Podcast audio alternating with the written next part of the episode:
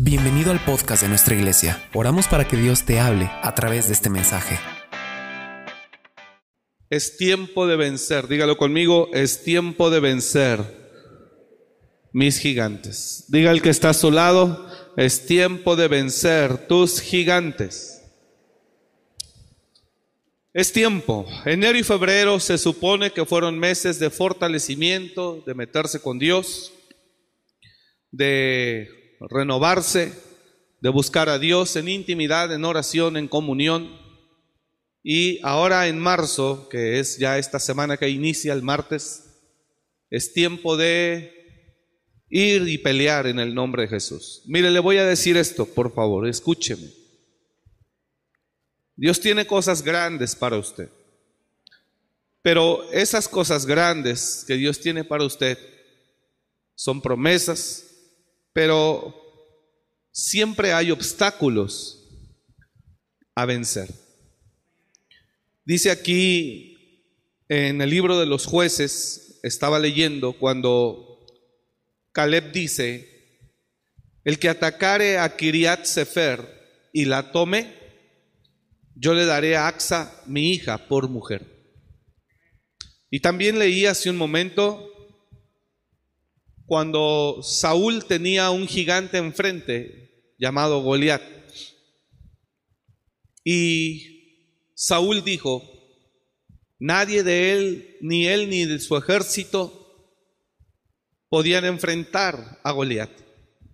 Goliat fue muy desafiante con ellos y les dijo, ¿para qué se ponen en orden de batalla? Escojan uno que pelee contra mí yo pelearé con él, si él me vence, todos nosotros le serviremos. Pero si yo le venzo, todos vosotros nos serviréis. Y dice la Biblia que Saúl tuvo miedo, mucho miedo. Goliat era un hombre grande de estatura, definido como un gigante. Saúl lo que hace es al que enfrente a este gigante y lo mate, voy a llenar de riqueza su casa, le voy a quitar los impuestos a su padre y le voy a dar a mi hija por mujer. Acab hace lo mismo. Perdón, Caleb. Caleb hace lo mismo. Dice, el que atacare a Kiriat Sefer. Estoy en jueces capítulo 1, verso 12. Y Caleb dijo, el que atacare Kiriat Sefer y la tomare, yo le daré Axa mi hija por mujer. Entonces se levantó un hombre llamado Otoniel, hijo de Cenaz, hermano menor de Caleb, y él le dio Axa su hija por mujer. Entonces, quiero que usted me entienda acá, por favor. No hay promesa sin batalla. Tiene que haber lucha. El problema que tenemos hoy con muchos cristianos es que no queremos la batalla, no queremos el sacrificio, no queremos la pelea, pero sí queremos el cumplimiento de las promesas que Dios nos ha hecho. Y yo quiero decirle, hermano, que si no se vence el gigante, no hay promesa. Si no se vence el obstáculo, no hay promesa. Diga el que está a su lado, es tiempo de vencer tus propios gigantes. Un gigante tiene como objetivo neutralizar tu destino. Un gigante tiene como objetivo que usted no llegue ni alcance las promesas que Dios le hizo. Y hay personas que pueden estar atrapadas frente a ese gigante. Y mientras no lo venza, no lo enfrente, no va a poder seguir avanzando. Es por eso que la vida de muchos de repente se mira estancada, sin cambios, y pasan los años y vemos que las cosas no cambian como quisiéramos. Eso es porque tal vez hay un gigante enfrente de nosotros que no nos deja pasar y que nosotros no estamos mirando bien, que hay un estorbo o un obstáculo ahí y que para que yo avance ese obstáculo tiene que ser removido. Entonces, yo estoy seguro de lo que estoy hablando esta mañana porque estoy seguro que Dios me lo puso. Eh, es tiempo de vencer a tus gigantes. Usted no puede, usted no puede seguir creciendo o avanzando mientras usted en verdad no se proponga decir, basta, basta. Un gigante te provoca placer y gusto.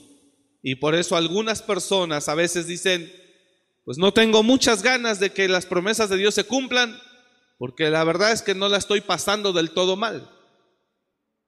Un gigante también sabe contentar a la persona para que no lo eches, para que no lo eches. Ha habido ministraciones de liberación fuertes donde hemos estado, donde el Espíritu nos dice, yo siempre he estado con ella. Ha habido demonios que nos han dicho, tú tienes mucha gente, ¿para qué la quieres a ella? Yo siempre he estado con ella desde que era niña. Yo soy quien la ha cuidado. Yo sí la amo, tú no. Y en fin, los gigantes tampoco se presentan solamente de una manera grotesca o violenta, sino también de una manera, de una manera eh, amigable o de una manera disfrazada para que tú hagas alianza con ellos. Dice la Biblia que cuando Josué venía conquistando territorios, lo oyeron unos hombres que estaban por ahí cerca. Y esos hombres, cuando oyeron que Josué venía conquistando todos los reinos que había por ahí, esos hombres dijeron, tenemos que buscar la manera de hacer alianza con Josué para que no nos destruya para que no nos deshaga, no nos extermine. Entonces esos hombres usaron de astucia. Y dice la escritura que se vistieron con ropas rotas, zapatos rotos, tomaron un pan duro, mohoso. Se le conoce como la astucia de los gabaonitas. Y tomaron esa ropa, ese pan duro, lo echaron en sus sacos y de repente vienen a David, a, Josué, perdón, y le dicen, hola, nosotros venimos de tierras muy lejanas. Hemos oído que Jehová vuestro Dios está con ustedes. Y nosotros queremos hacer alianza con ustedes, queremos ser sus siervos. Fíjese eso, ellos no venían con el fin de enseñorearse, sino ellos lo único que querían era que Josué no los terminase matando. Póngame atención, por favor. Entonces le dicen, queremos hacer alianza entre nosotros y vosotros. Hagamos alianza, pues. Eh, nosotros eh, venimos de tierras muy lejanas a buscarlos. Y Josué como que más o menos discierne un poco y dice, a mí me da que no vienen de tierras lejanas, ¿no será que ustedes viven por aquí cerca? Y ellos le dicen a Josué, no, claro que no, mira, nosotros venimos de tierras muy lejanas, cuando salimos de allá, nuestro pan estaba calientito y recién horneado, mas ahora he aquí mohoso. Nuestros vestidos serán nuevos, mas he aquí ahora rotos. Nuestros zapatos serán nuevos, he aquí ahora rotos, por el largo del camino. Entonces pareció bien a Josué, dice la escritura, y Josué no consultó a Jehová e hizo alianza con ellos. Entonces, un gigante no solo es un demonio que se te presenta fuerte y que te dice, no vas a poder conmigo. No, hoy los gigantes usan de astucia y te dicen, pero en realidad yo no te hago daño, al contrario, te doy placer, la pasas bien, no te genero problemas. Como eh, cuando tú estás en una relación eh, indebida o incorrecta y la persona con la que estás no te genera ningún conflicto. pero te tiene estancado y atrapado y no te das cuenta de eso. Gracias por entenderme.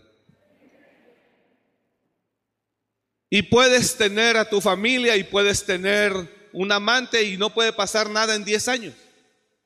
Ningún escándalo. ¿Alguien está entendiendo?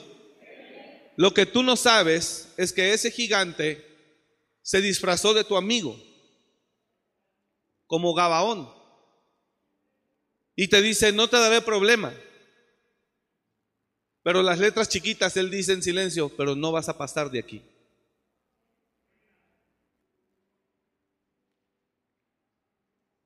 Y conozco gente, hombres que tuvieron dos familias, 25, 30 años, y murieron y nunca alcanzaron lo que Dios había prometido.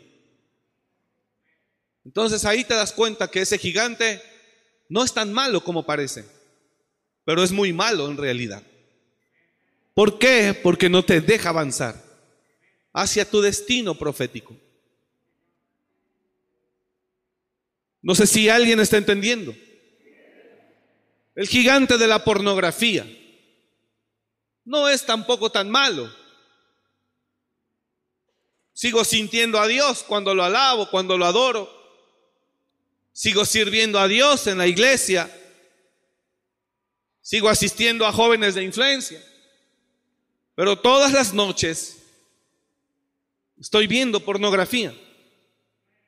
Y el gigante no es tan malo porque te deja tener placer y te deja tener tu relación con Dios.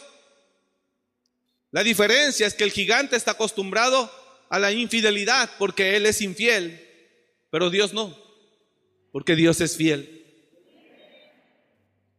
Y entonces usted puede llevar una vida alterna. Y mientras no haya problemas, usted puede decir, pues no está del todo mal la vida que tengo.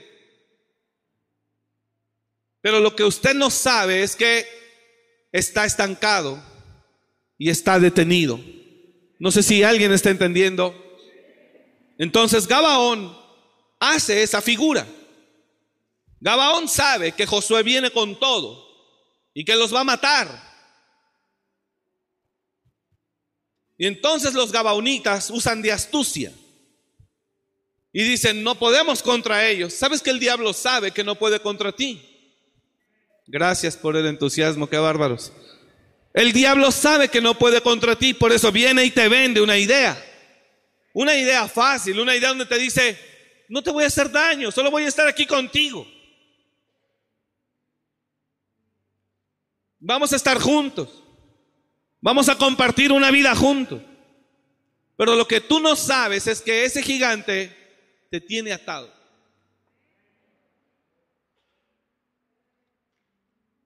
Cuando Josué hace pacto con los Gabaonitas, al otro día Josué se entera que ellos eran de allá a la vuelta. Al otro día. Y entonces Josué dice, ¿por qué me engañaste? Los vamos a matar. Pero como él había hecho pacto, dicen todos, no puedes poner mano contra ellos.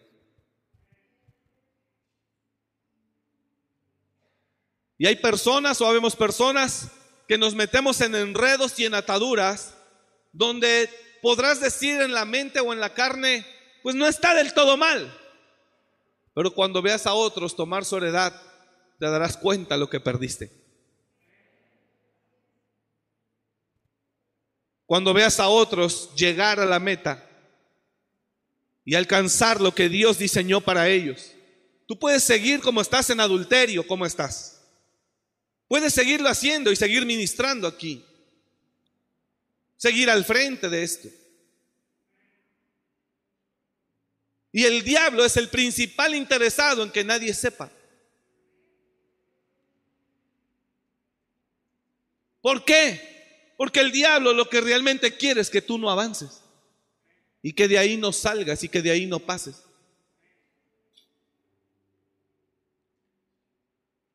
Y entonces la persona concluye en un acuerdo con él.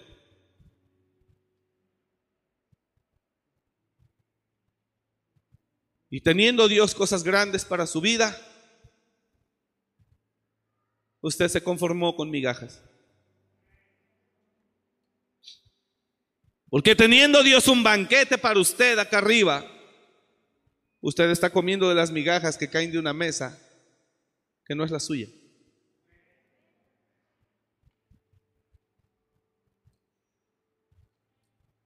Entonces los gigantes en apariencia no son tan malos, porque operan en ti, pero al mismo tiempo te dejan. Había una mujer, creo que ella murió, joven, que hablaba con él. Literalmente hablaba con él. Y él le decía a qué iglesia fuera. Y la dejaba ir a la iglesia. Y regresaba. Y dice ella que cuando llegaba, ella decía, ya llegué. Cuando la ministramos a ella, porque el gigante la maldijo y la golpeó y ella un día llegó moreteada porque había ido a un retiro de transformación. Y cuando la estábamos ministrando de manera individual, decía, le dije a esta maldita que no viniera. Entonces el gigante que es su amigo, su hermano, en el momento de la guerra espiritual, se desenmascara y dice, le dije, perdóneme, no, mejor no se la digo, le dije a esta maldita que no viniera, pero no me hizo caso. Y cuando ella quería hablar para renunciar, sacaba la lengua y, se la torcía. Y le hablábamos al oído, vamos hija, pelea, tú puedes. Vamos, pelea, pelea y se retorcía y volvía a hablar y se trababa y la lengua se le hacía. Y cuando hablaba, hablaba ese demonio en ella. Y cuando habló el demonio me dijo a mí, no tienes derecho a quitármela, yo he estado con ella desde que era una niña. A nadie le ha importado esta. Yo soy quien la ha cuidado. Yo soy quien ha estado con ella. Y después ese mismo demonio a mí me dijo, y a los pastores que estaban conmigo en esa liberación, me dijo, hagamos negocio, ¿qué quieres que te dé? Me dijo, ¿quieres la ciudad? Te la entrego. ¿Quieres fama? Te la doy. ¿Quieres dinero? Te lo concedo, pero déjamela. Nos ofrecía. Nos ofrecía. Es un gigante que se portaba amigablemente con ella. Y dice, yo le dije que no viniera. Le dije que no viniera, pero la estúpida no me hizo caso. Porque el gigante quiere ser parte de ti.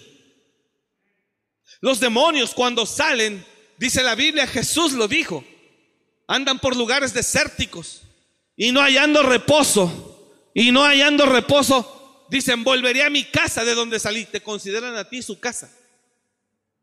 Volveré a mi casa de donde salí. Y cuando vienen a esa casa que eres tú, te encuentran barrido, limpio, pero vacío. El problema del cristiano es que cuando es libre, no busca a Dios, por eso está vacío. No se llena. Entonces el demonio va y regresa y cuando mira, mira la casa barrida, vacía. Entonces él dice, volveré. Y cuando mira la casa así, dice, solo que voy a ir por otros peores, para que podamos venir a morar y ahora sí, menos nos echen fuera. Puedo estar practicando homosexualismo y estar en la iglesia. Y nos quieren vender con esa mente torcida que Dios, que Dios se agrada y, buscan la escritura para justificarse y dicen que David y Jonathan, hijo de Saúl, se amaban y que eran hombres y busca la palabra porque los mismos demonios buscan acomodar la palabra para ser aceptados. Pero mire, hablando de homosexualismo, Romanos lo habla y Corintios.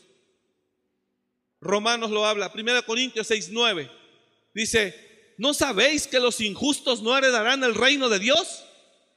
No erréis.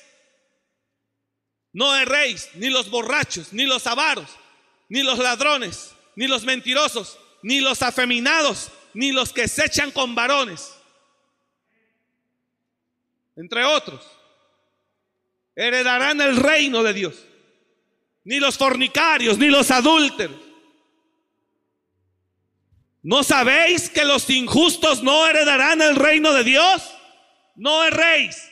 ¿Sabes qué significa eso? Que nadie te engañe. Pero cuando alguien trae un gigante dentro, ese gigante dentro habla con él mismo y le dice, es que no es tan malo. Es que si Dios es amor, Él sabe que nos amamos. Y quiere justificar. Mire, el engaño puede ser tan absurdo que una persona a mí, una mamá, en su amor de, de madre, una mamá con su hija con problemas de lesbianismo. Ella se sentía hombre o se siente. Se sentía hombre. La muchacha y la mamá, cuando esa muchacha lloraba, es que yo no tengo la culpa de haber nacido así. A mí me gustan las mujeres, no sé qué. Convenció tanto en el alma a su mamá. Oiga esta locura.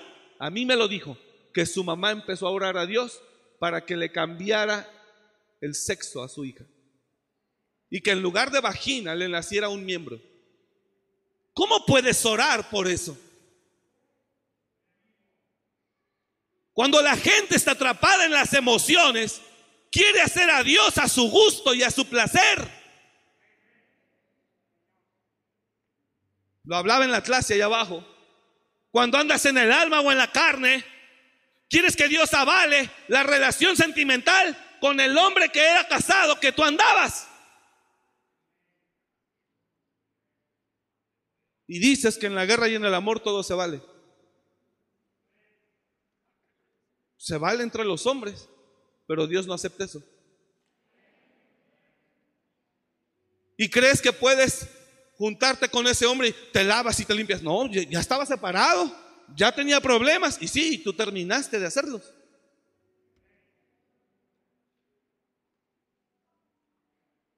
Porque el gigante que llevas dentro te hace ser así te hace querer y, y, te hace querer que Dios quiera, que Dios avale, que Dios acepte, que Dios esté de acuerdo con tu deseo. Por eso la Biblia dice, pides y no recibís. ¿Sabes por qué? Porque pides mal, porque pides para satisfacer tus deleites. Y a veces estamos tan engañados y seducidos por esos gigantes que te venden una idea errónea. ¿Cómo cree que Dios puede respaldar que tú estés en ese en ese trabajo hasta arriba en la dirección o en la gerencia, en la supervisión, cuando Dios sabe cómo lo lograste? A base de astucia, de manipulación, hasta de prostitución. El medio del espectáculo así se conduce, el medio político también. El medio político y el medio del espectáculo, que son los más visibles, así se manejan. ¿Quieres candidatura? Pásale. ¿Quieres esto? Pásale. ¿Quieres llegar a ser alguien? Préstate. A ver, afloja. Medio del espectáculo. El productor, ¿quieres que te ponga en este programa? ¿Quieres que te ponga en este proyecto? Ven, pásale primero por el camerino.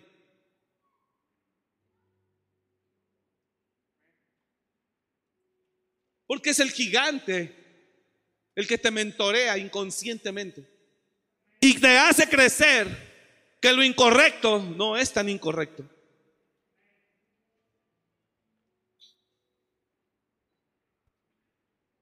la realidad de todo. ¿Si está acá la iglesia?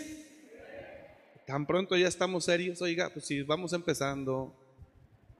Relájese, tranquilo, tranquilo, yo estoy enseñando, no estoy hablando de nadie. Tranquilo.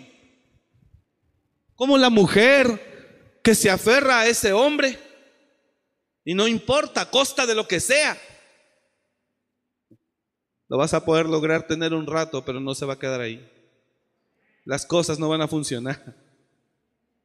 Porque si Jehová no edifica, en vano lo que hagas. Es mejor no hacer nada que hacerlo todo en contra de la voluntad de Dios. En fin, Josué pacta con Gabaón. Es un gigante que no se quiere ver destruido y que prefiere decirte, quiero ser tu sirviente. Con estrategia de que si te atontas, mañana tú serás mi sirviente.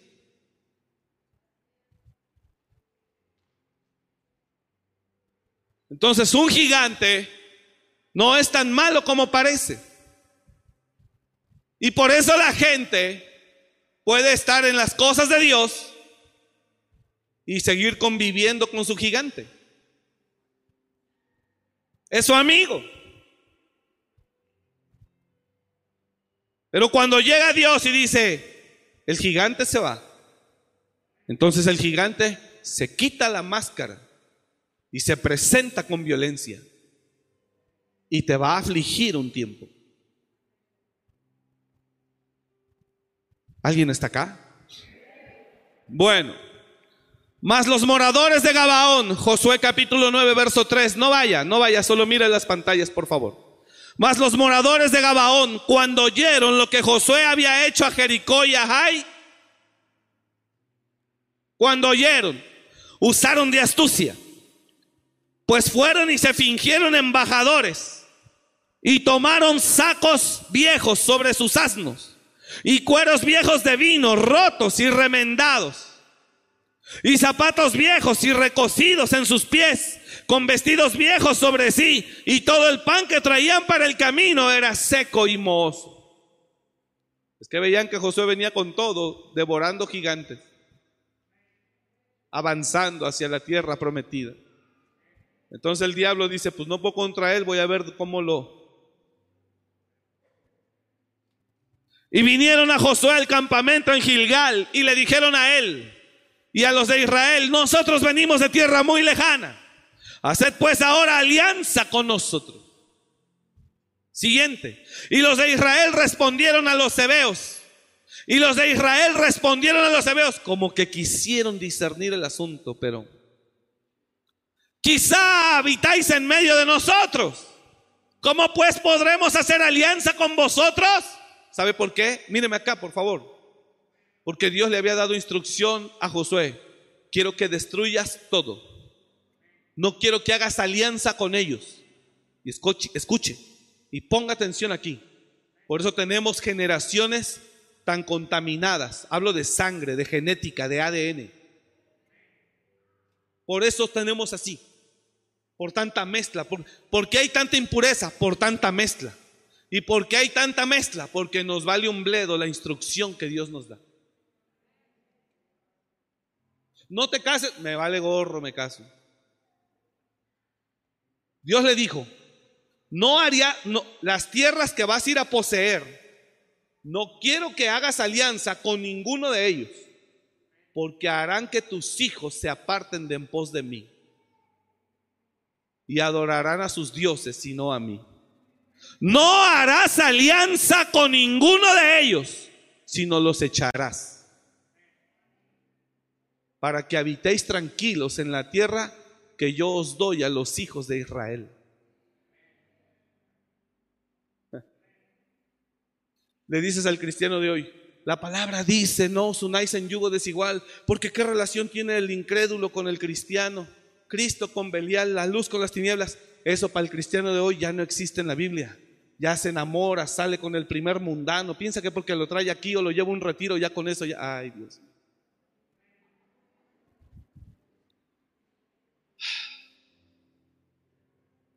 Dios no quiere acarreados. Dije, Dios no quiere acarreados. Al corazón contrito y humillado no desprecia a Dios. ¿Y cómo va a venir esa persona que quiere estar contigo a la iglesia contrito y humillado? No, Señor, eso es mentira. Viene por interés de que estés con Él. Dile hoy, dile hoy No, hombre, aquí hay gente que se ha ido. Había una joven que estaba ahí en la cabina y andaba con personas sin conversas. Le dije, hija, espérate, no es tu tiempo, tranquila. Le valió un bledo y prefirió irse. Le molestó lo que le dije. Y andaba aquí con unas minifaldas. Le dije, ¿qué pues, pues? O sea, bien mal de a tiro, pues. Y sigue habiendo gente que no entiende. En la misma vestimenta. No entienden. Pues ya nada más me falta que yo sea modista. Ya nada más para decirle esto sí, esto no. Oiga, cuando el Espíritu de Dios está en alguien, usted mismo se cuida. Cuando el Espíritu de Dios está en alguien, usted no viene a modelarle a nadie, ni a llamar la atención de a nadie, viene a adorar, viene a alabar, viene a darle lo mejor de su corazón a Dios. Pero hay gente que toma la iglesia de los domingos. Oiga, la iglesia los domingos no es una pasarela. La iglesia los domingos no es una pasarela con lentes. Y aquí pasa y aquí llega y, y, el vestido y la ropa y quiere que todo el mundo la vea y a media predica se para del baño aunque no trae ganas con tal de que le vean. No, no, no, no, no. La iglesia no es una pasarela, es un centro de adoración, es un centro de alabanza, no es un momento de estar buscando pareja. Aquí no es una cita para enamorados o para encontrar pareja. Hey, la iglesia no es un centro de citas. ¿Qué le pasa?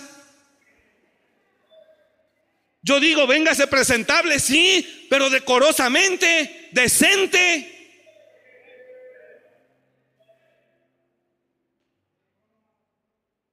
No, la iglesia no es una pasarela de modelaje. El que tiene el Espíritu de Dios viene a adorar, viene a alabar. Y los hombres que están bien trabados, oh Señor, te alabo, te adoro. Oh Señor, Dios del cielo y de la tierra.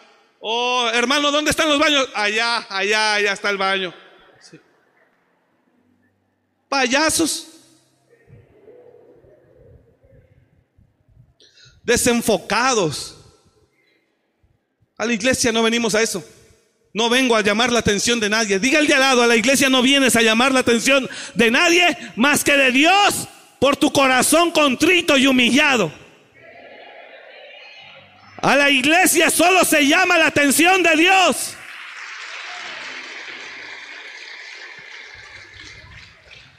Eso es un demonio, es un gigante. Gigantes de vanidad a todo lo que da paseándose en el lugar. Gigantes de vanidad, de seducción, de sensualidad, de promiscuidad, moviéndose en la iglesia, en los pasillos, en las sillas, a todo lo que da. No, y pues como ese gigante te hace sentir que, que llamas la atención, te hace sentir que, que a alguien le interesas, ¿para que lo corres? Te hace sentir bien, ¿para qué lo corres? Es un gigante que me hace sentir un poquito viva. Porque me siento fea, insegura. Entonces ese gigante como que me ayuda. ¿No le podrá ayudar mejor el Espíritu Santo? A ese demonio de sensualidad. Por favor, nadie se ofenda.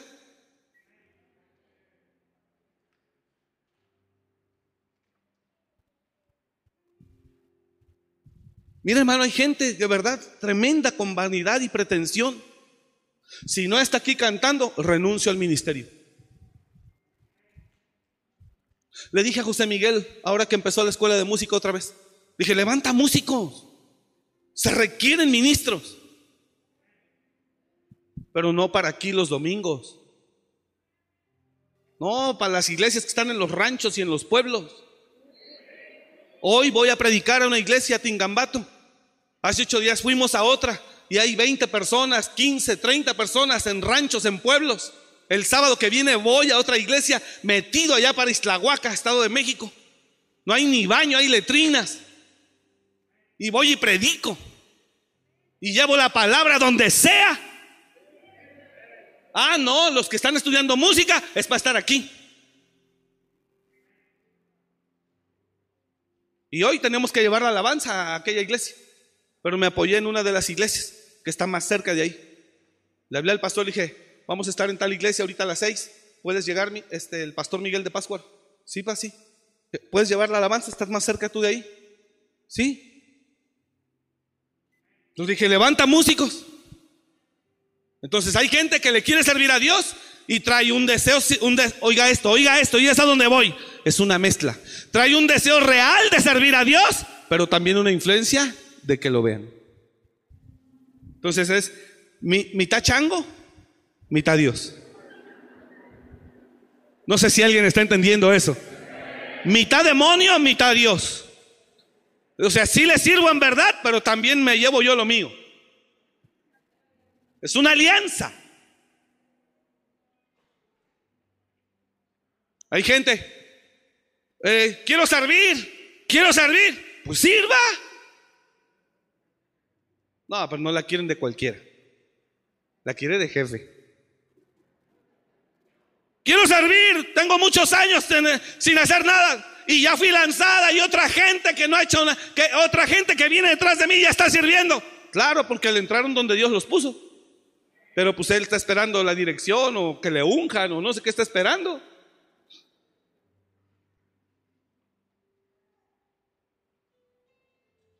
Mire hermano, yo leí hace un momento varios capítulos de la escritura de la historia de David. Cuando Dios quiebra su relación con Saúl, cuando Dios la quiebra, póngame atención aquí, por favor. Cuando Dios quiebra la relación con Saúl, Dios le dice a Samuel, ya deja de estar llorando a Saúl, levántate, toma el cuerno, llénalo de aceite y vete a casa de Isaí de Belén, porque ahí ya me he provisto de un hijo. La Biblia no había hablado nada de David hasta entonces, pero Dios ya lo conocía. David era un desconocido para el mundo, pero para Dios era conocido. Y póngame atención aquí, por favor. Entonces, Samuel toma el cuerno y llega a casa de Isaí de Belén, dice, vengo a ofrecer sacrificio, vengo a comer contigo, quiero conocer a tus siete, a todos tus hijos. Y entonces Isaí, el padre de David, convoca a todos sus hijos, a todos menos a él. Siete hijos. Y cuando llega Samuel y mira a Abinadab, y dice, de seguro es este, y dice Dios, no mires a su parecer. Yo no miro lo de afuera, yo miro lo de adentro, porque era alto, porque era, era grande, era fuerte. Y Dios le dice, no, no, no, no, no, no mires a su parecer, yo no miro eso, yo miro el corazón. Entonces Samuel se alinea y dice, no, este no es. El segundo, y pasa el segundo, Eliab. Y pasa el tercero, me parece. Y el cuarto, el quinto, el sexto, el séptimo, y se acaban. Y entonces Samuel dice, a ninguno de estos ha elegido Jehová. ¿No tienes otro hijo? Y entonces Isaí dice, ah, sí, tengo al más pequeño, está cuidando las ovejas. Ni siquiera lo quise convocar para estar aquí, porque no me pasa por la mente que él pueda ser el escogido. Y Samuel le dice, bueno, pues entonces tráelo, porque no nos sentaremos a la mesa hasta que él venga. y cuando llega ese niño, ese joven, rubio, de ojos, hermosos, de buen parecer, en cuanto entra ese muchacho, joven, Dios no tarda y le dice a Samuel, este es. Es este, úngemelo. Ahora, póngame atención aquí.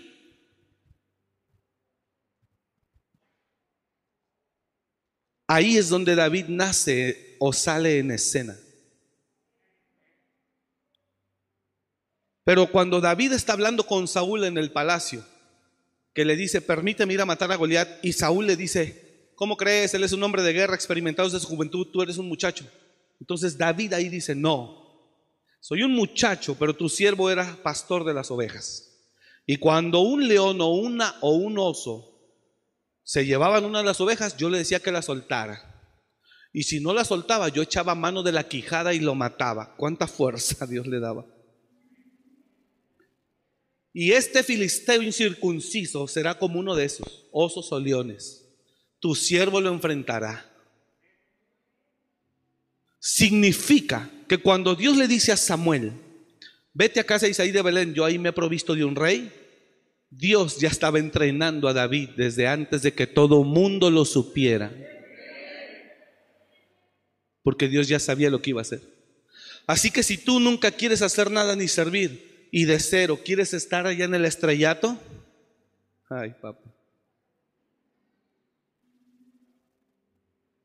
Se empieza lavando baños, se empieza haciendo el mandadero, se empieza haciendo lo que Dios te ponga a hacer porque es parte de tu entrenamiento. Nadie te conocerá ahí. Mientras vas, vienes, subes, bajas, eres, eres menospreciado por la gente. La gente nada más quiere respetar al pastor o ver al pastor. Ya ni al pastor respetan, pero bueno, nomás quieren con el pastor. Y a ese que está ya lavando baños, ni quien lo pele y no sabes que es el sucesor. Pero ahí Dios lo está entrenando. Ahí Dios lo está entrenando. Para todos aquellos que nunca quieren hacer nada y que de cero al estrellato. Dice Dios, ¿cómo te pongo si no sabes nada?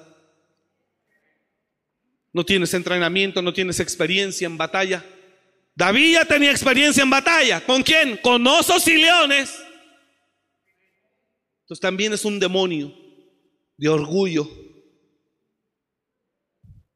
también es un gigante de orgullo que opera más de lo que te imaginas en ti. Que te dice, no, no, no, no, no, tú no estás para eso, espérame. No, no, no, no, no, no, no, tú no puedes empezar así, no, eso déjalo para los demás, tú ya eres lanzada. Lanzada a salir por quién sabe para dónde. Tú ya eres lanzado, no, no, no, no, no, no, no, no. No es más que pura soberbia y orgullo que te dominan, pero bonito. Y ese es un gigante que no te deja pasar de ahí. Terminarás en amargura y frustrado porque ninguna promesa se cumplió. Pero no se cumplió la promesa y terminaste frustrado y amargado porque no fuiste capaz de reconocer a tus propios demonios. Terminarás frustrado y amargado, maldiciendo, renegando porque no se cumplió lo que Dios dijo de ti. Porque las promesas no se cumplieron. Pero en realidad fue tu orgullo de gigante. Tu, tu, gigante de orgullo. O de soberbia. Que nunca te dejó levantarte de esa silla para empezar a barrer. Vamos, vence tu gigante. Porque su gigante le dice, le digo que son uno. Su gigante le dice, ¿cómo tú no? Tú, tú de, de, aquí te tienen que llamar con el cuerno. Órale, pum. Cuando David, a donde lo mandaba su padre, iba. Y David sabía, ¿usted cree que no? David sabía que Samuel iba a ir a su casa. Y David esta noche dijo, mañana viene el profeta. Oiga, oiga, oiga, oiga. David era un adorador cuidando ovejas, fue donde, donde escribió salmos, cánticos. Él tenía una comunión genuina con Dios. Y cuando sabe que va a venir el profeta de Dios, ¿usted cree que David no quería estar ahí? Es que el que está con Dios tiene hambre de Dios y dice, yo quiero estar lo que el profeta, donde el profeta va a estar. Y entonces David duerme esa noche y dice, mañana viene el profeta, espero que mi papá ahorita me diga, hijo, mañana viene el profeta, no vas a sacar a las ovejas, ahí déjalas en el corral, bañate, cámbiate, peínate y listo. Porque a las 12 llega el profeta Samuel. Sí, papá. Sí, amén, papá. No. Amaneció y David se despertó y entró su papá a la habitación y David esperaba una palabra una palabra que le dijera, quédate. Y su papá vio que se tardó un poquito más de lo acostumbrado. Y fue y le dijo, hey, ¿qué no vas a ir a sacar las ovejas? ¿No vas a ir a pastar? Ah, sí, papá. Sí, papá. Y ese niño con el dolor de su corazón fue. Porque Dios le enseñó obediencia. Y le enseñó a esperar su tiempo. Y le enseñó a someterse, así como el Padre enseñó a Jesús a someterse y esperar su tiempo 18 años. David se desilusionó por dentro y dijo, yo quería estar ahí. Y creí que mi padre me consideraría. Pero mi padre me está diciendo que si no voy a ir a, sacar esas ovejas. Sí, papá, ahí voy. Entonces David cuando estaba mirando en su closet la ropa que se iba a poner, no, volvió allá y volvió a ponerse la misma con la que trabajaba. y salió por la puerta de atrás a los corrales para ir a pastorear mientras su padre y sus hermanos hacían fiesta al profeta en casa. Lo que quiero ilustrar es que David aceptó lo que Dios permitió. Y lo aguantó con dolor, pero lo aguantó. Hay gente que tiene el orgullo hasta arriba, que eso no lo soporta. Tiene la soberbia hasta arriba, que se enojan. ¿Sabe cuánta gente se ha enojado conmigo porque no la elegí para ser maestro, porque no lo elegí para ser líder, porque no lo elegí para hacer esto, porque no lo elegí? ¿Sabe cuánta gente se ha ido por eso? De David no tienen nada. Porque sus propios demonios los han engañado.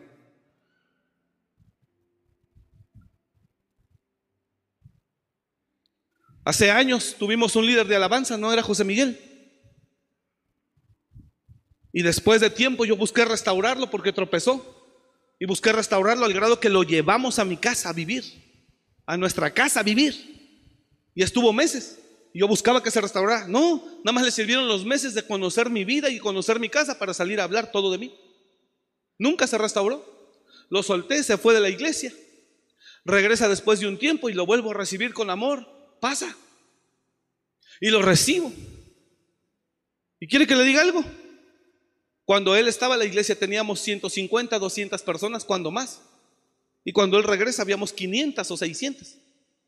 Y el Señor quería volver a ser el líder de alabanza de aquí. Le dije, no, quiero que seas el líder de alabanza de la iglesia de Páscuaro, que yo pastoreaba aún, antes de entregarla a los pastores. Dije, aquí, ayúdame aquí. Y la iglesia Pascua éramos 80, éramos 70, éramos 100, 90. No le gustó. Porque él ya quería acá. ¿Quién le diga qué pasó? Se volvió a ir.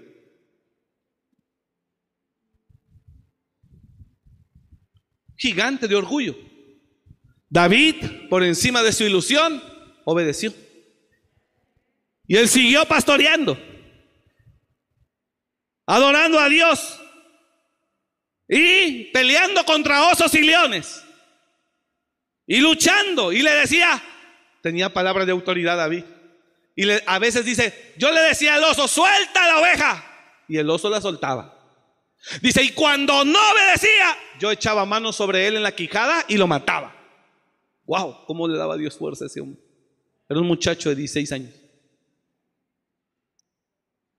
Entonces llega Samuel, sorpresa para Isaí, Sorpresa para los hermanos y sorpresa para David. ¿No tienes otro hijo? No. Uno está allá. Uno. Se dice que como no era hijo de Isaí de Belén, porque David habla y dice, en pecado me concibió mi madre, entonces quizá David nada más era hijo de su mamá, no de Isaí de Belén. Por eso tal vez Isaí no convocó a David, sino solo a sus siete. Esa es la explicación teológica que se puede encontrar. Y entonces, si tengo otro, está pastoreando las ovejas, el más pequeño, tráelo porque no nos sentaremos a la mesa hasta que no venga. Y cuando llega David y lo ve Samuel, que era hermoso, de ojos rubio y de buen parecer, Dios no tarda y dice, es este úngel Oiga, y dice la escritura, dice, y lo ungió delante de sus hermanos. ¿Por qué? Porque David donde lo ponían a servir, servía. ¿Sabes? Más adelante, no tengo tiempo, pero más adelante cuando fue a llevar quesos y vio la guerra, su hermano lo menosprecia y dice, ¿qué es aquí? ¿Y dónde dejaste aquellas pocas ovejas? Lo menospreciaban. Pero David ahí empezó a servir. En lo que para otros era insignificante, David entendió que Dios lo había puesto ahí y dijo, aquí estaré. Y si tú haces eso, tarde o temprano Dios te va a sacar detrás de las ovejas y te va a levantar. Pero hay gente que trae su demonio a todo lo que da de orgullo y de soberbia, de vanidad y de pretensión, que no lo deja levantarse de la silla para empezar a servir, aunque sea lavando baños.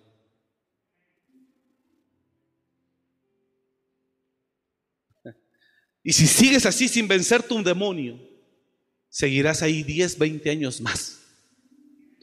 Y todo lo que Dios había hablado de ti, I'm sorry, no se cumplirá. Pero David fue obediente. ¿Sí está comprendiendo? Aunque le dolió, aguantó y dijo, va. Y después van por él. Tráelo aquí porque no nos sentaremos. Entonces Isaí le dice a unos hijos, por él. Así, por él. Un desacuerdo. Y ya va y le grita David, te habla mi papá. Y llega. Y está el profeta de pie esperándolo.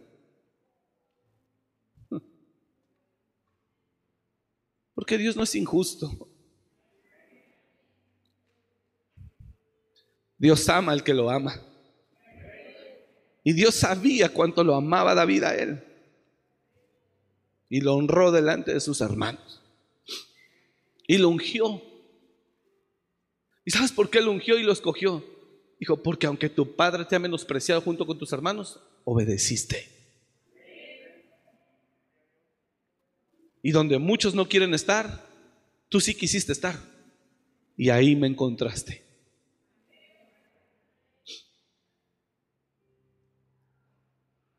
Ese es David. El que hizo a un lado su orgullo, su soberbia, y obedeció. Venció a sus gigantes. Por eso cuando fue y mira al gigante Goliat dice, ¿por qué le tienen miedo? He vencido gigantes más grandes que este. Y fue y dijo a Saúl, déjamelo venzo. Tú eres un muchacho. Dijo, no, ya he vencido gigantes. Osos, leones y actitudes. He vencido. Déjame ir a matarlo.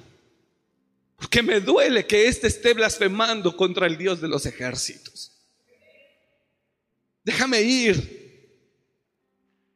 Y Saúl dijo, ve pues y le puso su armadura. Y David dijo, no sé andar, nunca he andado en la carne. Yo solo sé adorar a Dios. Y me da la certeza que está conmigo. Yo no sé andar con esta armadura. Y David tomó su palo, su callado, sus piedras. Y dijo, así enfrentaré sin espada. Y David se paró frente a él. Y Goliat lo maldice. Usted conoce la historia y lo maldice. Y le dice, soy perro para que vengas a mí con palos. Te voy a matar. Y David le dice, muy seguro, porque él ya venía de matar gigantes. Él ya venía de matar gigantes. ¿Cuáles eran esos gigantes? Los leones, los osos y los desprecios y menosprecios.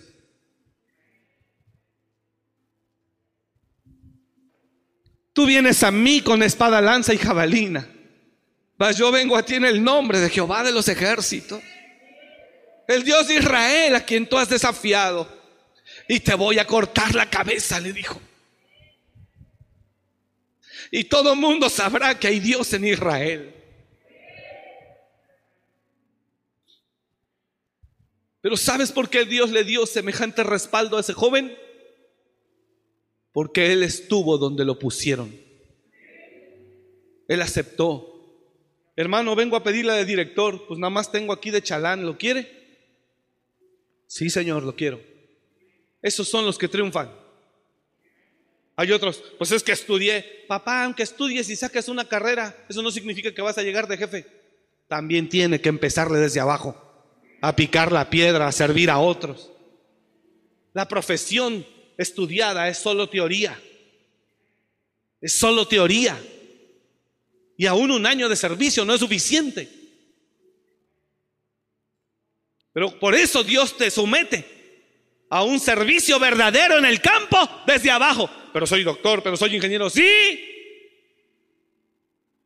Por eso cuando alguien entra que es doctor, ¿sí? ¿Sabes a qué entra? A cubrir guardias, papá. Y con un sueldo mínimo flétese. ¿Por qué Dios le dio ese respaldo tremendo a David? Porque él quería ir a la fiesta, pero no lo invitaron. Y llegó su papá, abrió la puerta. Buenos días, hijo. Buenos días, papá. ¿Qué pasó? No veo que otros días ya estás afuera. ¿No vas a ir a pastar o qué?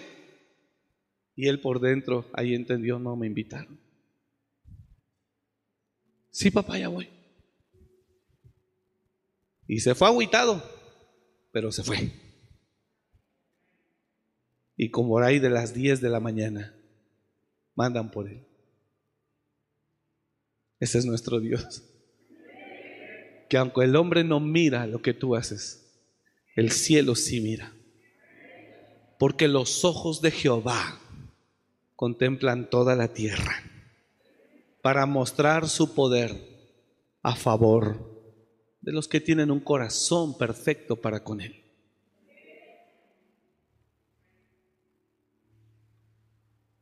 Pero ¿sabe quién es el responsable de esto? El gigante del orgullo, de la rebeldía, de la desobediencia, de la soberbia, de la envidia, de la avaricia, del materialismo. Ese es un demonio. Ayer lo dije en el programa, estuvo bueno. Ayer lo dije en el programa, la avaricia es un demonio que crea dentro de ti un abismo, nada será suficiente. Cuando un demonio de avaricia entra en ti, va a crear dentro de ti un abismo donde todo lo que le eches, seguirás teniendo sed, seguirás teniendo hambre, todo lo que haga tu marido no lo verás. Es un miserable, es un mediocre. Y te sigue alimentando ese demonio de avaricia mirando otros sectores sociales que no te corresponden, al menos aún. Y seguirás diciendo, no hombre, soy una desgraciada lo que me tocó vivir. Si yo soy una princesa, yo debería de estar. Es un demonio que no satisfaces, pero nunca. Y son los que quieren y quieren, pero no logran. ¿Cuál es tu gigante? Los gigantes son amigos, como Gabaón. Tengo tanto que decirle, hermano, no ha avanzado, pero ya avanzó el reloj. Y Gabaón dijo, venimos de lejos, hagan alianza. Queremos servirte. Así vienen, así vienen como amigables. Quiero ser tu siervo. Quiero ser tu siervo. Quiero servirte. Vienen a frenarte. Dije, vienen a frenarte vienen a estancarte. ¿Alguien está entendiendo? Es por eso que la palabra predicada domingo a domingo, miércoles, viernes, sábado, no provoca nada. Porque los gigantes crean fortalezas. Ya no tengo tiempo para avanzar. Pero un gigante crea fortalezas. Y no hay predicación que traspase. No, y cuando son iglesias que nada más aquí tratan a, no, peor, peor, peor, peor. Al menos que le taladres con unos machetazos ahí para tratar de romper un poco. ¿Alguien está acá? Y ellos dijeron, tus siervos han venido de tierra muy lejana a causa del nombre de Jehová tu Dios, porque hemos oído su fama y todo lo que hizo en Egipto. Concluyo. Y todo lo que hizo a los dos reyes de los amorreos que estaban al otro lado del Jordán, a Seón, rey de Esbón, y a Og, rey de Basán, que estaba en Astarot. Por lo cual nuestros ancianos y todos los moradores de nuestra tierra nos dijeron, tomad en vuestras manos provisión para el camino e id al encuentro de ellos y decidles, nosotros somos vuestros siervos, haced ahora alianza con vosotros. Mire lo, lo tremendo de esto. Dice, este nuestro pan lo tomamos caliente de nuestras casas para el camino el día que salimos para venir a vosotros y helo aquí. Mira, seco y mohoso. Estos cueros de vino también los llenamos nuevos, celos aquí rotos. También estos nuestros vestidos y nuestros zapatos están ya viejos a causa de lo muy largo del camino. Y los hombres de Israel tomaron las de, de las provisiones de ellos. Oiga esa locura. Y los hombres de Israel tomaron de las provisiones de ellos. ¿A quién le sirve un pan mozo? ¿Y quiere que le diga algo? Aquí ya se va usted a enojar. No importa, ábranme la puerta de ahí. Por el gigante te quedas a comer pan duro y verde por ir por el banquete que Dios tiene para ti. Todo aquel que está estancado está comiendo pan duro y mohoso. Tú eres un príncipe, eres un rey y sacerdote y fuiste diseñado no para comer pan mohoso, sino para sentarte con el rey. Tú decides, tú decides. Vienen a la iglesia pero siguen vendiendo droga porque le tienen un terror a la pobreza porque son flojos y no quieren trabajar. ¿Cuál es tu demonio? ¿Cuál es tu gigante? Estoy aquí, pero sigo vendiendo droga. Es más, le digo algo. Aquí puede haber gente que viene a mirar y se dedican secuestro y se dedican extorsión y se dedican y vienen, estudian para poder después atacar. Ya no tengo miedo de nada, ni a nadie. Si hace que me vaya con el Señor y Dios lo permite, mejor me va. Ya no estar aguantando aquí tanto, ¿no? Tanto calor, tanto frío, tanto, tanto. ¿Alguien está entendiendo? Entonces, escuche.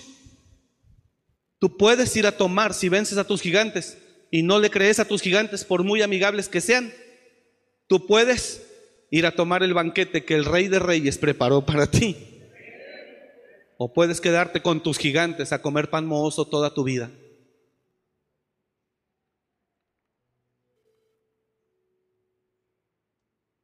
¿Alguien está acá? ¿Quién quiere pan mohoso? Usted está conectado, gloria a Dios. ¿Quién quiere banquete con el Rey de Reyes? Entonces luche en el nombre de Jesús. Ellos no son tus amigos. ¿Está entendiendo de lo que hablo? Ellos no son tus amigos. Así se muestran. Pero no. Te van a matar. Y ahora vienen y dicen, yo soy tu esclavo. Pero ellos dicen, nada más déjame con vida, voy a crecer, voy a crecer, tú te vas a descuidar, yo voy a crecer, tú te vas a descuidar y después vamos a ver quién es esclavo de quién. Y después vamos a ver quién mata a quién. Porque el cristiano se descuida. Y esos gigantes que tú no echaste, que tú no quisiste echar, ahora ellos te dominarán. Ahí están jueces. Israel no los pudo echar fuera. Dice, más cuando se hizo fuerte, lo hizo tributario, o sea, lo sometió. Te espantas tú. Qué gigante.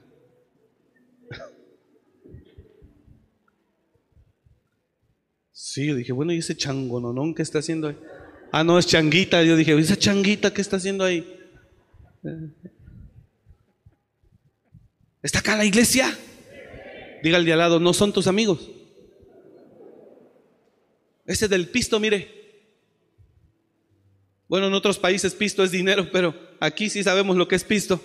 Y ese del pisto que está ahí contigo, pero ¿por qué dejarme? Dice el alcohol. ¿Por qué dejarme?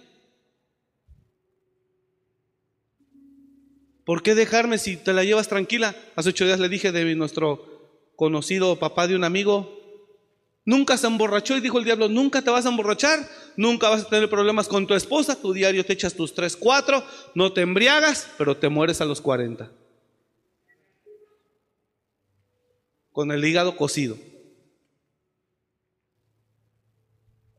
Son amigos. Son amigos. Así se presentaron los gigantes, como amigos. Fornicas cada 8.15, te ves con tu amigo, te acuestas con él, tranquilo, no pierdes tu trabajo, no pierdes nada, sigues con tu vida normal, pero si te sigues viendo con él de repente, no hay compromiso, feliz. Eso es comer pan mozo.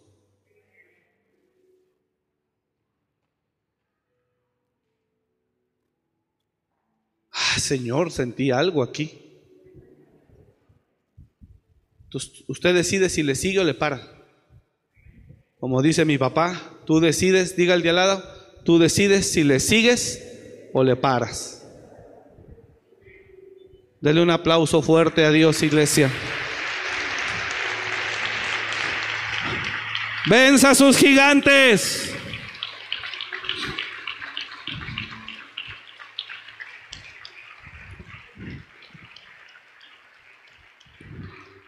Terminamos. Jueces 1.35.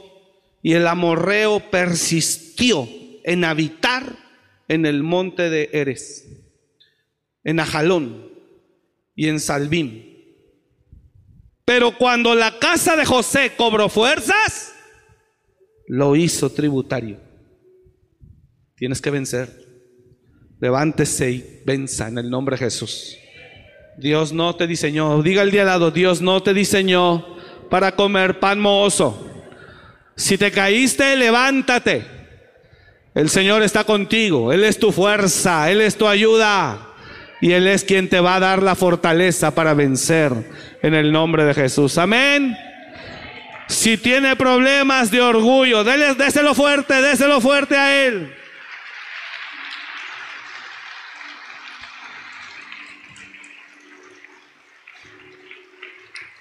Aleluya. Pastor, tengo demonio de orgullo fuerte. Tengo gigante de orgullo. ¿Cómo lo venzo? Donde le pongan, acepte.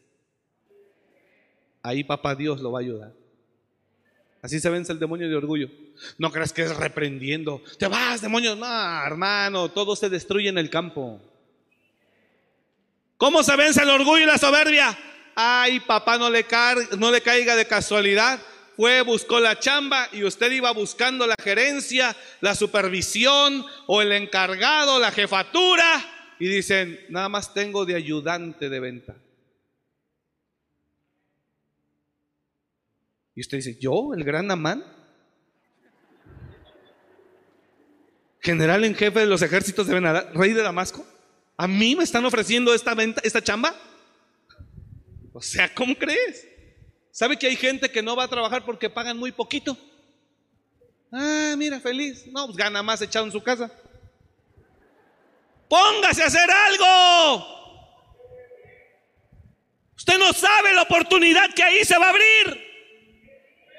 No, pues pagan 800, quítale 200 de, de, de gasolina de combi y quítale esto. No, o sea, ¿qué va uno?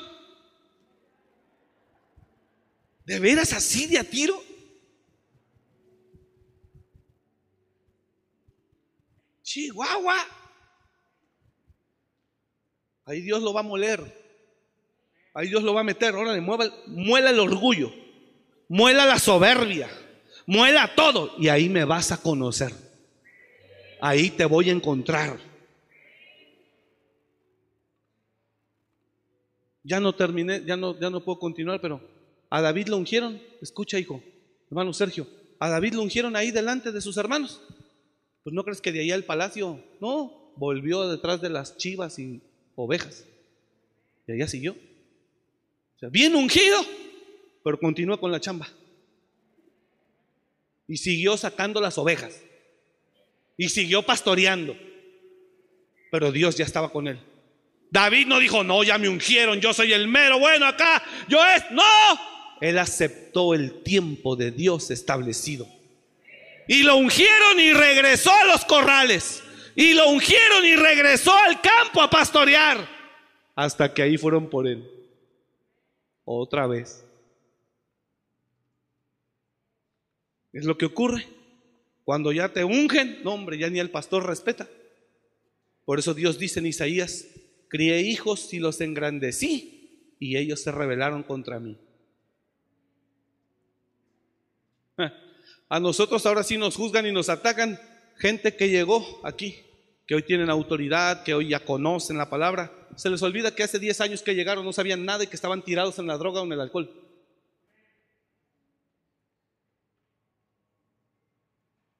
Pero hoy como ya saben, Hoy como ya tienen 100 a su cargo, 50, 80, 200, ya no, ya.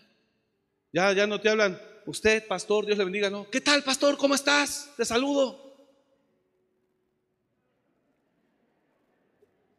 Suelta la palabra.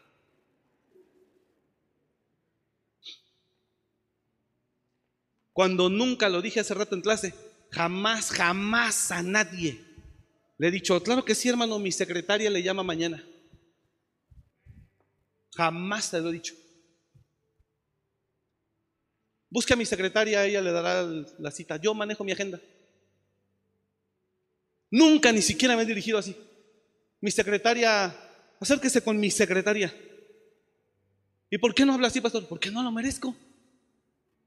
¿Quién soy yo para poder hablar así? Mi gente, mi equipo. Una vez llegué a Guatemala y llegamos con un pastor ahí, un apóstol. Tenía aquí tres hombres y acá otros tres. Y así, de verdad, de verdad. ¿Qué tal? ¿Cómo estás? A mí no, al apóstol yo le cargaba la maleta. La primera vez que yo salí a Guatemala. Y yo, yo estaba chico, hermano. Y yo vi, yo dije, no manches, yo estaba sorprendido. Oh, ¿qué tal? ¿Cómo estás? Pedro, sí, Pedro, ¿qué tal, Pedro? ¿Cómo estás? Mis profetas, mis pastores. Y yo dije, no manches, yo también hice más atrás del apóstol, así. Yo así. ¿De veras? Me intimidó. Yo dije, pues ¿quién será él que puede hablar así? No, yo, sí hermano, hable allá a la oficina. La hermana que está en la oficina, ella, ella le va a llamar. Pero cuando uno empieza ya a locarse, demonión ahí operando a todo lo que da. De soberbia, de altivez, de orgullo. Así que iglesia, identifique sus gigantes. Este es un año para vencer gigantes en el nombre de Jesús. ¿Cómo se vence el orgullo y la soberbia? Donde me pongan, ahí se vence. ¿Cuántos dicen amén a eso? Así se vence, no conozco otro. Otra forma no la conozco. Y lo puedes reprender y todo. Pero cuando te dice, así se vence. ¿Dónde me pongan? Ándele. Me comentaba un pastor que llegó de donde estaba otra ciudad, pastor, profesionista, y que llega a esa ciudad, a esa iglesia, y creían que lo iban a considerar como tal. Dijo, sí, sí, vas a servir porque no niego la unción que Dios te ha dado, pero entre semana vas a lavar baños y vas a estar en mantenimiento. Y vas a ser el chalán del de mantenimiento. Y dice él, dice, y para acabarla, a la semana que yo estaba ahí, yo era el chalán del de mantenimiento, pero a la semana el de intendencia se fue. Entonces a mí me bajaron a intendencia. Y el que estaba lavando baños era yo. Dijo, pero aguanté. Porque así se vence. Y él me dijo, yo creí que no tenía orgullo, pastor. Dice, pero ahí me di cuenta que tenía más del que creía.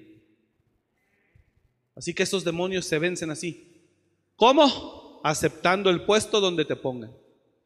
Y si eres líder y tienes llamado grande, de ahí comenzará tu historia, como la de David. Amén. Póngase de pie, por favor.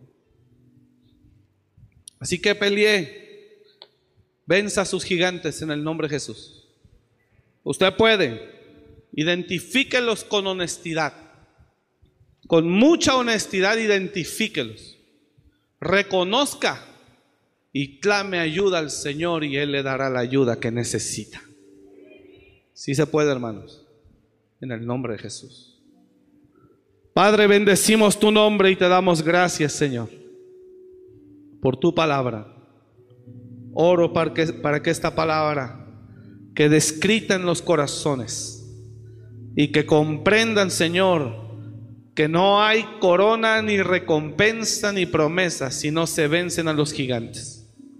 Entendamos que son amigables pero que nos van a frenar y estancar para no alcanzar lo que diseñaste para nosotros. Ayúdanos a ir por ellos en el nombre de Jesús. Como Judá, como Simeón, se fortalecieron e hicieron tributarios a sus enemigos. Levántanos en autoridad y en fortaleza, oh Dios, y danos la capacidad de ser humildes y reconocer todo eso que se sigue moviendo en nosotros, sea vanidad, sea avaricia, sea ambición, sea materialismo, sea orgullo, sea soberbia, sea rebeldía, desobediencia, sea lo que sea, Señor. Ayúdanos a descubrirlo, sea pereza, sea lo que sea, Señor, sea lo que sea, ayúdanos en el nombre, en el nombre de Jesús. Por favor, Señor, te damos la gloria en este día. Gracias porque tú nos permites estar aquí. Te alabamos y te bendecimos en el nombre de Jesús. Gracias, Padre. Te damos gloria porque tú la mereces. En el nombre de Jesús. Decimos todos, amén. Por favor, no olvide este mensaje. Vuélvalo a escuchar. Vuélvalo a escuchar. Es necesario que usted trabaje en esos gigantes. Continuamos el miércoles. Dios le bendiga. Gracias por escuchar este mensaje. Comparte y suscríbete. Para más información de nuestro ministerio visita www.amoryrestauracionmorelia.org.